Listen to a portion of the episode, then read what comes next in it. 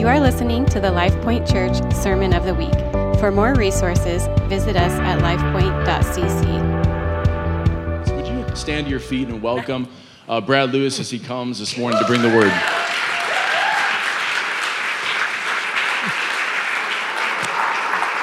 Love you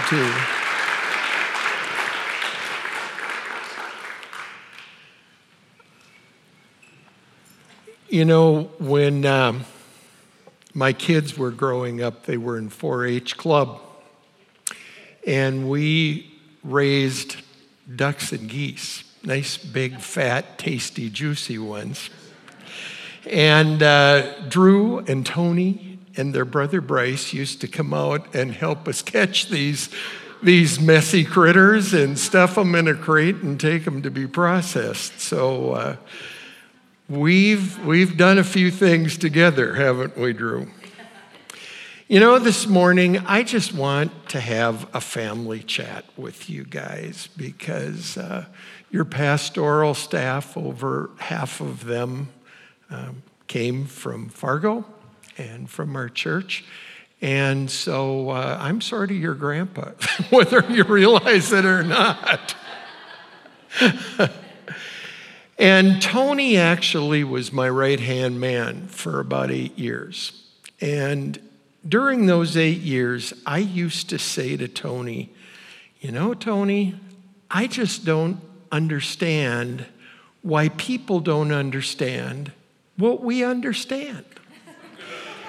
and I would say that after God did something really cool, like in a men's night or a retreat or something like that. And I'll just say that in the course of my life, I have stumbled on more things by accident or by the Holy Spirit leading me there, even though nobody else could explain it to me. And uh, there has actually been uh, a book written recently that I've read that puts it all into perspective. And so this morning, I want to share with you uh, I'm not going to take credit for this. It's a chapter out of the book, but it's something that we have walked in for years. And all of a sudden, I read this book and I'm going, oh my goodness, this is the story of our life here, you know? And so I'm going to talk about the concept of Hesed. Now, all of you are going, what? And Hesed is a Hebrew word that I am going to define shortly, and it's really going to help you to understand what's already happening in your church, what's going to continue to happen in your church, and is going to make you more effective for the kingdom of God the other six days of the week. It's just awesome. It's a win win deal this morning. So, um, the English language has got a major, major problem with it. And that is we take the word love and slap it on I love French fries, I love my wife, I love the people in my church, I love my pet, and, and I love God, and all those things means something so totally different, and we all throw it in the same bucket with the word love. And so, Hesed is a Hebrew word, agape is a Greek word. We're going to unpack those two words this morning a little bit because it's going to give us a little bit better of an understanding than I love. So, if you are going to write something down, what Hesed means is relational attachment. Relational attachment. I'll give you a few more. It means relational glue. It means spontaneous acts of love. It means a sense of family love. It means enduring covenant love. Now, isn't it cool that God's intention for us in how we live in the body of Christ and in communion with each other is to be relationally attached, to just acts of love coming out of us spontaneously, to have a sense of family. Where when people walk in that door for the first time on Sunday morning, they're going, There is something different about this place, and I don't know what it is. All I know is I want it. I mean, isn't it fun to just have people walk in and, and not have to convince of, um, of anything? Because we used to sing a song, scary number of years ago, probably about 30, called They'll Know We Are Christians by Our Love. Only they'll know we are Christians by our Hesed, by our relational glue, what the Holy Spirit is doing with our relationships. And you know, again, things that I've done by accident over the years. Kay, will you stand up? I just want to introduce my wife to you for a second. This is Kay. But what we actually do in Fargo is we do Chi Alpha Christian Fellowship at North Dakota State University and at Minnesota State Moorhead. And Kay and I stand up at the first meeting every fall and we say, folks, this is not a religious organization, this is a family. And see, I didn't even realize how powerful what we were saying really was until I read this book. And then I went, oh my goodness, we're on the right track. okay, so let's take a look at a, a verse. Lamentations 322 lamentations 322 is a verse that uses hesed in the hebrew and we're going to take i'm, I'm going to read it in the english standard version and then i'm going to read it in several other versions. So in the in the ESV, it says, The steadfast love of the Lord never ceases. Okay. What it's saying in Hebrew, you know, the Hesed of the Lord never ceases. NIV says, The great love of the Lord never ceases. New American Standard says, The loving kindness of the Lord never ceases. The King James Version says, The mercies of the Lord never cease. The New Living Translation says, The faithful love of the Lord never ceases. Now, see, all of that is really good. We're familiar with that verse. It's an awesome, cool verse.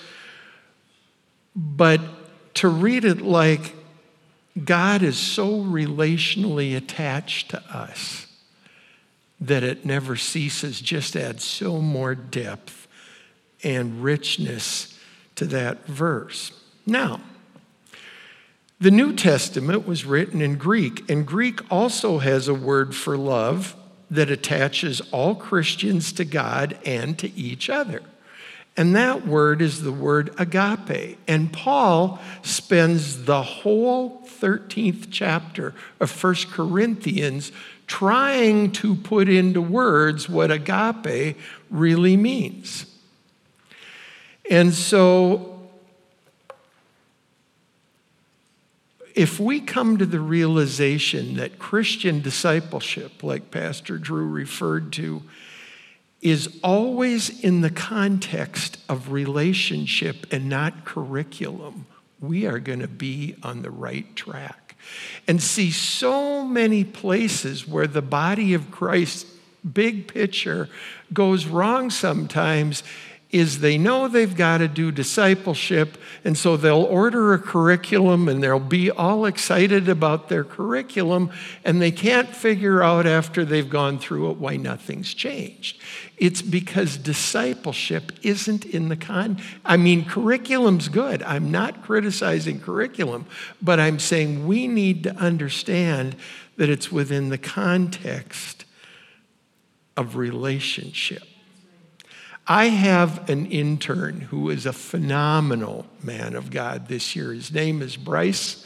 And Bryce told me that the first time he walked into a Chi Alpha meeting at NDSU, he said, Brad, I was a wreck because he said, I could tell that those people had something that I didn't have and I wanted it. And so, again, what we're going for, and, and you guys are already on the journey, but just to keep pushing into and pressing into that place where people walk in the door and go, I have never experienced what I'm experiencing in this room right now. When we are flowing in the Hesed of the Lord, our character is transformed through the flow of God's love.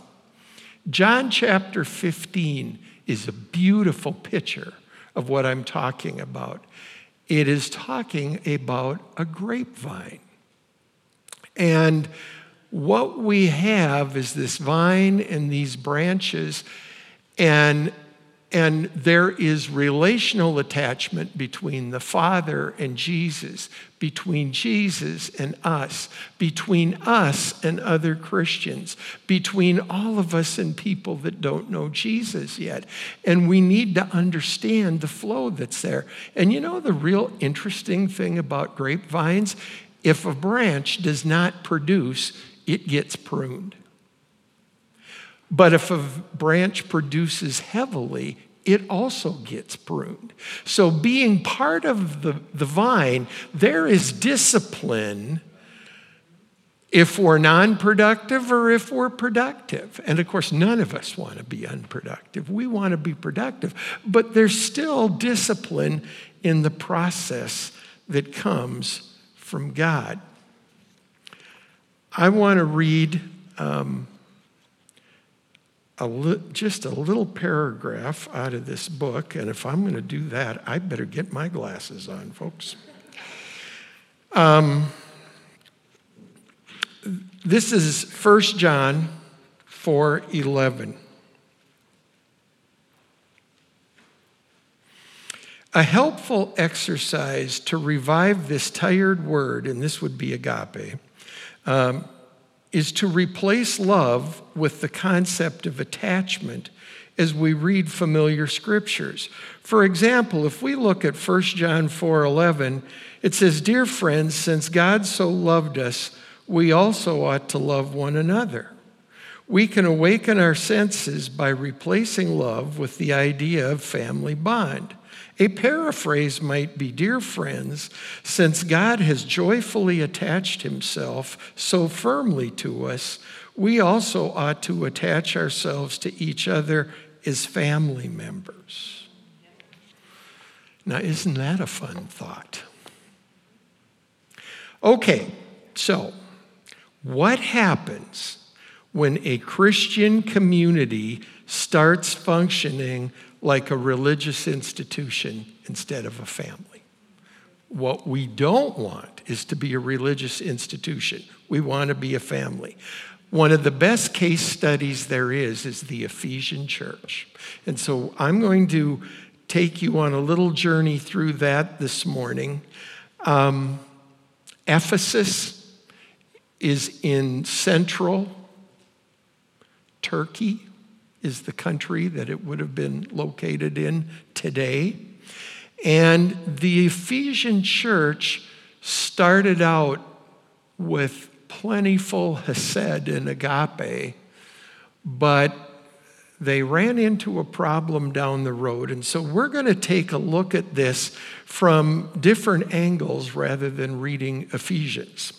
So let's turn to 2 Timothy chapter 1, verses 2 through 4.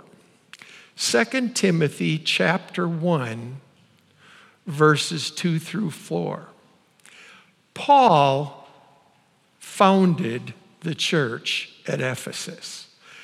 And Paul had a mentee named Timothy, who was the first pastor of the church at Ephesus. And the book of Second Timothy is the last book that Paul wrote before he died, and it's not a book, it's a letter. He wrote a letter to his son in God, Timothy, and it's the Bible's mentoring manual. We can learn an awful lot about the kind of relationships we're looking for by reading this. And so just look at what these first couple of verses say. To Timothy, my beloved son not just to Timothy, my son, to Timothy, my beloved son, grace, mercy, and peace from God the Father and Christ Jesus our Lord. I thank God, who I serve with a clear conscience, the way my forefathers did, as I, look at this word, constantly remember you in my prayers. Constantly remember Timothy, night and day longing to see you, even as I recall your tears, so that I may be filled with joy. Paul and Timothy loved each other so much that they could hardly stand to be apart. They prayed for each other constantly, and when they were together, they were moved to tears because they were so precious to each other. That's what Hesed and agape really, you know, it doesn't say that, but those are the qualities and properties of what's going on here. And this is where God's leading us, where we have those kinds of relationships. So we know that that church started out with relational attachment because the founders of the church were relationally attached to each other.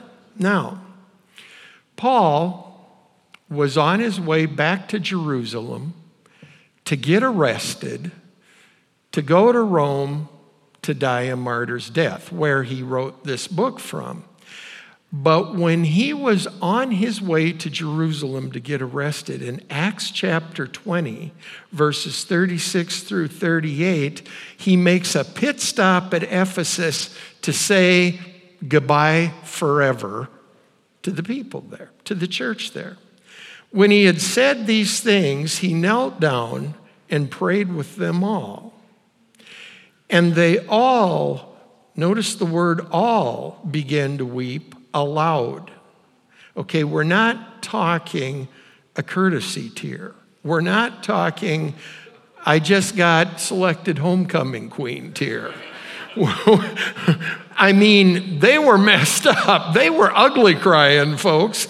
Um, they began to weep aloud and embrace Paul, repeatedly kissed him, grieving especially over the word which he had spoken that they would not see his face again. And they were accompanying him to the ship. So we see this emotional, and, and again, I'm not shooting for emotion here, folks. But what's going on is a byproduct of what's in their hearts, it's a byproduct of how they're living. And I have seen situations like this before. There was a guy on my staff for several years named Steve Pavic. Do these guys know who Steve Pavic is? Okay, Steve's been here? Good. Okay, when Steve Pavic left my staff to move to Alaska to pioneer Chi Alpha up there, uh, there's a, a, house in Fargo called Mama Deb's house. And uh, there was going to be a big send off on a Sunday afternoon for Steve. And so all these guys and their wives that had been in his small group over the years, our pastoral team, there was about 30 of us there to say goodbye. So, you know, you get to that point where he's got to go out and get in the car. And so we're all lined up along Mama Deb's sidewalk, and he and his wife start at this end of the line. And again, you know, you can hear the sobbing from this end of the line down on this end of the line. I mean, it was the biggest. I'd have loved to have been selling Kleenex that day. But the point is there was just so much relational attachment, so much love, so much respect. And see, everybody wants friends like that. There's, no, there's nobody that wants just superficial friends. They want friends you can count on. They want friends that your heart just gushes in love for, see? And so that's what we're seeing there. Okay, so we know that the Ephesian church started out with Hesed, agape, whatever you want to call it, but a relationally attached church. So there is a little word from Jesus in Revelation chapter 2 to the church at Ephesus. Now, that Acts scene is roughly 40 years before Revelation 2 happens. So let's read Revelation 2. This is Jesus talking. I know your deeds and your labor and perseverance, and that you cannot tolerate evil people, and you have put those who call themselves apostles to the test, and they are not, and you found them to be false, and you have perseverance and have endured on account of my name, and have not become weary. Now, if we could stop there, they're doing pretty good, aren't they? You know, they've had spiritual discernment, they're on the ball, Jesus is complimenting them. But what does verse 4 say? But I have this against you, that you have left your first love. You have left the relational attachments. Therefore, remember from where you have fallen and repent and do the deeds you did at first, or else I am coming to you and I will remove your lampstand from its place unless you repent.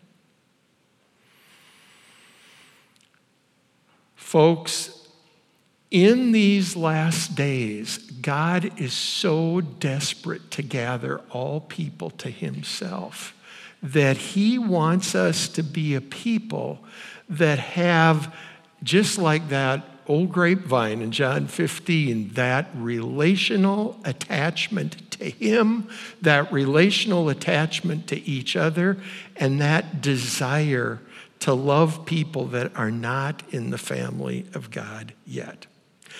Okay.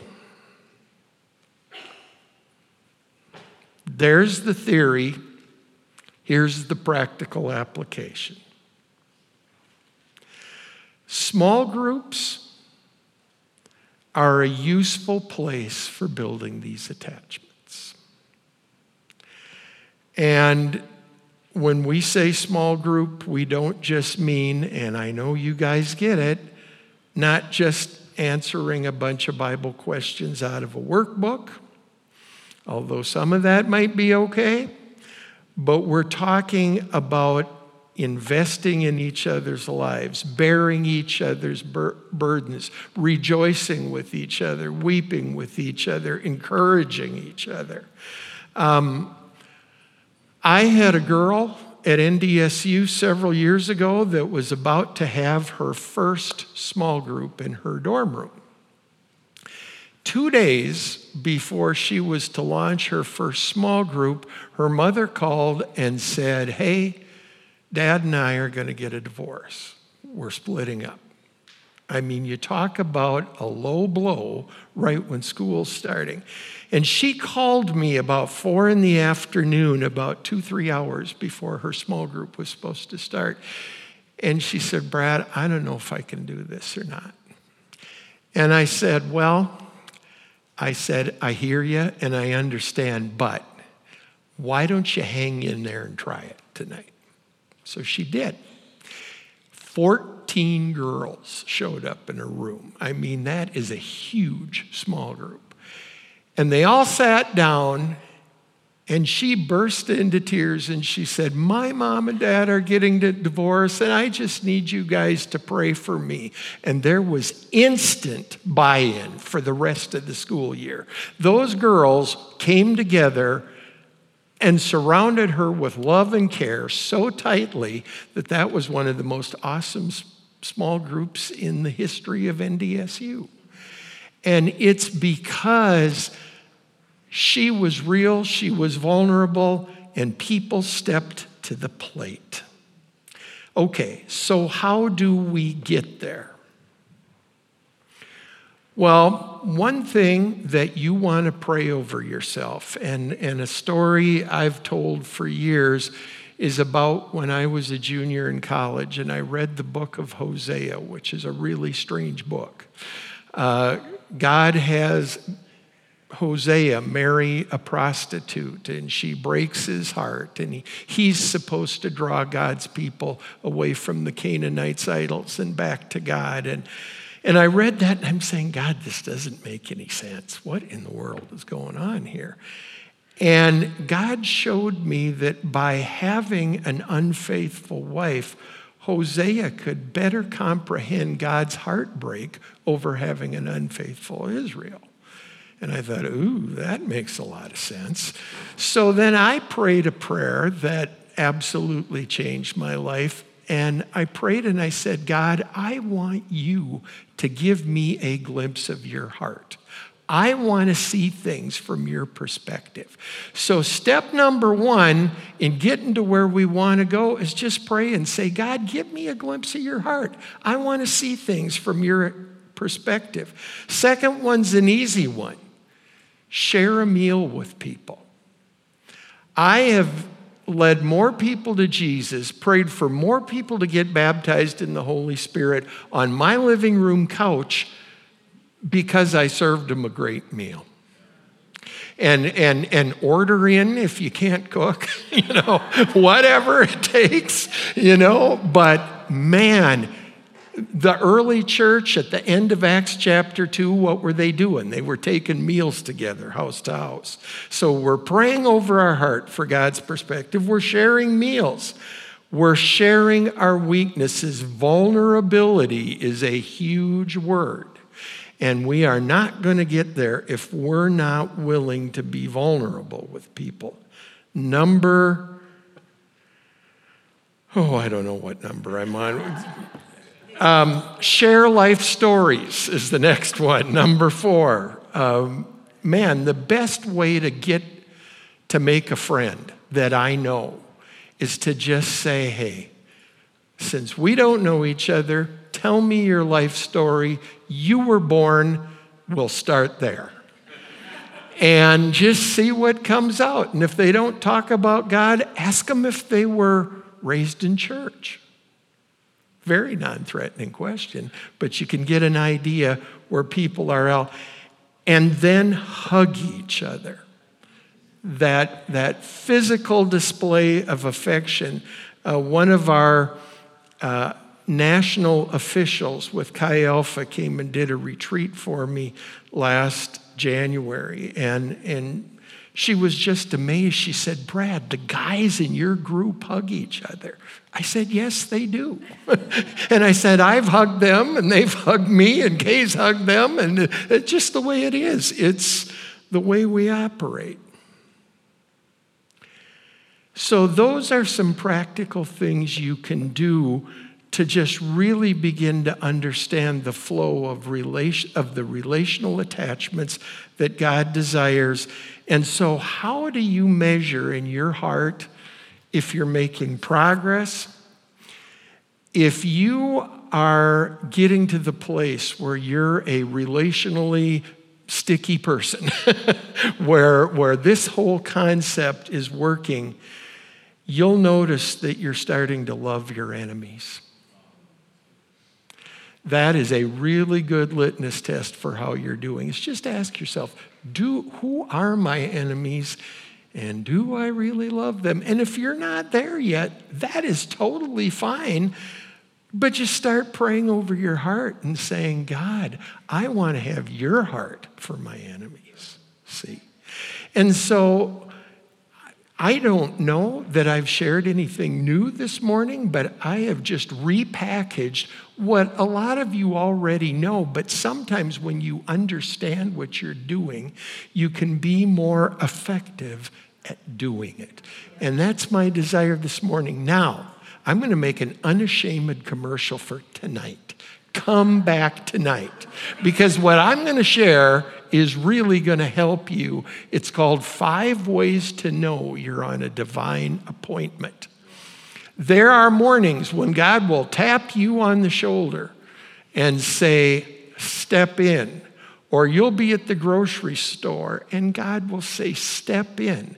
And what happens to too many of us is we just miss out on those things, either because we just totally miss it or because we're a little bit chicken.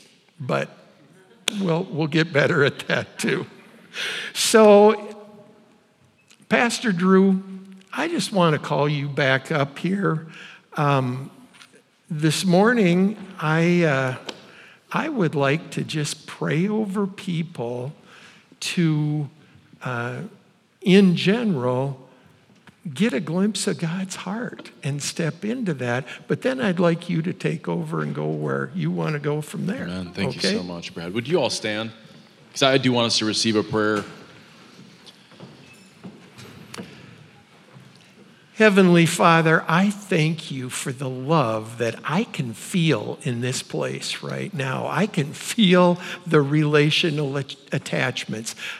God, all of us just want to be such an effective part of your family. And God, we we give you permission to mess with our hearts and make us more tender, make us more sensitive, make us more real, make us more like Jesus. And so, Father, I pray that, that, that we would just be more like Jesus. Bless you, Drew. Believe the Lord is doing a work of recalibrating our vision of true church. And I think too much of the Western church is uh, too overimpressed by people. One thing I've loved about Brad is he's the same guy in his living room as he is as he's communicating and ministering the gospel. And we need more of that in the church. Yep. To be um, far less impressed by the, the really showy stuff and more impressed by the real fruit that matters Monday through Saturday. Amen. Um, so, Lord, I thank you for the work that you're doing and even the, the confirming work uh, that was spoken into this morning by a dear friend. And Lord, we, uh, we just continue to lean in and yield ourselves fully to your vision for what true church looks like. It's family on mission, it's family attach- attachment, it's, it's heart connection, it's covenanting together. And we just ask for more grace. More, more grace to be stretched out of our consumer mentality, to be stretched out of just what comes natural to us out of the as a byproduct of the culture that we live in. We want to be counterculture. We want to be recalibrated to like a New Testament paradigm of church. So use us, God. I pray even this week that we would open up our table to somebody, make an invitation. And even as pastor of this church, Lord, I just I pray that we we wouldn't allow messages to be spoken or Sundays to go by where we don't take something and respond and have some sort of uh, way of being obedient to the word that was given to us and entrusted to us. So I pray even this week, the Lord, you would do a work in our hearts, that we would open up our lives and our, even our tables to individuals, that there would be true heart connections in your mighty name. This has been the LifePoint Church Sermon of the Week. For more resources, visit us at lifepoint.cc.